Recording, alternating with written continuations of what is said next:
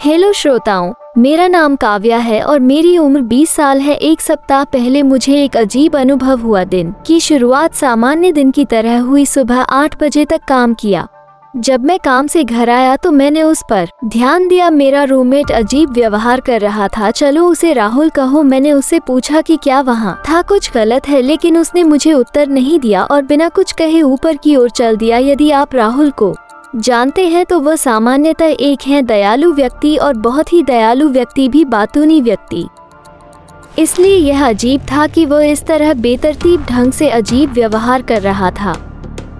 सोचा कि शायद उसका दिन ही खराब रहा होगा, मैं ऊपर चला गया और मैंने दरवाज़ा खोला मेरा शयन कक्ष लेकिन मेरे कमरे में प्रवेश करने से पहले मैंने देखा कि राहुल अंत में खड़ा है। दालान मैंने कहा, अरे राहुल, मैं अभी घर आया हूँ। मुझे आशा है कि जब मैंने कहा तो आप ठीक कर रहे होंगे कि उसने मुझे अजीब नज़रों से घूरा उसके चेहरे पर। इसने मुझे एक तरह से भयभीत कर दिया। मैंने बस इतना कहा अच्छा शुभ रात्रि।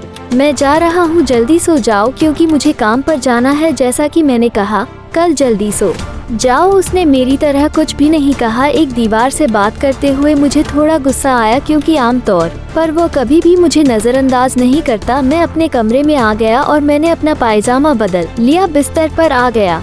मैं सचमुच थक गया था। उस दिन तो मैं जल्दी सो गया। सुबह करीब चार बजे मैंने सुना दालान में कदमों की आहट। मैंने यही सोचा, राहुल को शायद बाथरूम जाने की ज़रूरत थी, लेकिन वो बाथरूम तक नहीं जा रहा था बाई ओर। से दालान में चल रहा था, सही है यह अजीब था, लेकिन मैंने ऐसा नहीं सोचा।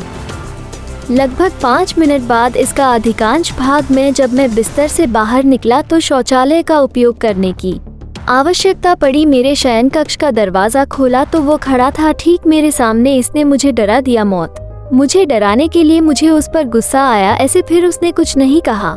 मुझे गुस्सा आ गया और मैं नीचे की ओर चला गया। जब मैं शौचालय गया तो मैंने कोई आवाज़ नहीं सुनी कदमों की आहट। अब अंततः वो बिस्तर पर चला गया। मैंने सोचा कि जब मैं ऊपर गया तो वो नहीं था। अब मैं दालान में चल रहा हूँ। बिस्तर पर जाकर उसे राहत मिली और अंततः वो बिस्तर पर गया। अगली सुबह मैं छह बजे बजे उठा काम के लिए तैयार होने के लिए। मैंने अपने कपड़े बदले काम के कपड़े और नीचे जाना चाहता था और जब मैं नीचे उतरूँगा तो कुछ खाऊँगा। मैंने राहुल को अंडे बनाते देखा। गुड मॉर्निंग, काव्य उन्होंने कहा कि वो पूर्ण थे इसके विपरीत। उन्होंने कल अच्छा व्यवहार किया। सुबह मैंने कहा, वापस मैंने उससे पूछा कि वो कैसा है, कर रहा था मैं। बहुत अच्छा कर रहा हूँ। वो उत्तर मैंने उससे पूछा कि उसने ऐसा क्यों किया, अजीब और अजीब कल और वह मेरी। और ऐसे देखा, मानो वो नहीं जानता कि मैं क्या हूँ, उनके बारे में बात कर रहा था। तुम्हें याद है कि मैं पूरे दिन अपने दोस्तों के साथ बाहर था, ठीक उसने पूछा तो मेरा मुँह खुला का खुला रह?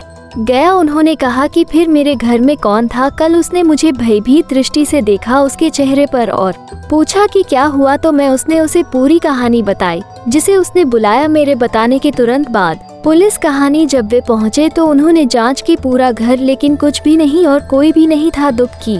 बात है कि मुझे आज तक पता नहीं चला वो व्यक्ति कौन था जिससे मैं बात करता हूँ, लेकिन जब मैं के बारे में सोचो, ये यदि आपको ये कहानी पसंद आती है तो कृपया जहाँ भी आप पॉडकास्ट सुन रहे हो, साया को फॉलो या सब्सक्राइब करें। जब तक हम मिले, अलविदा।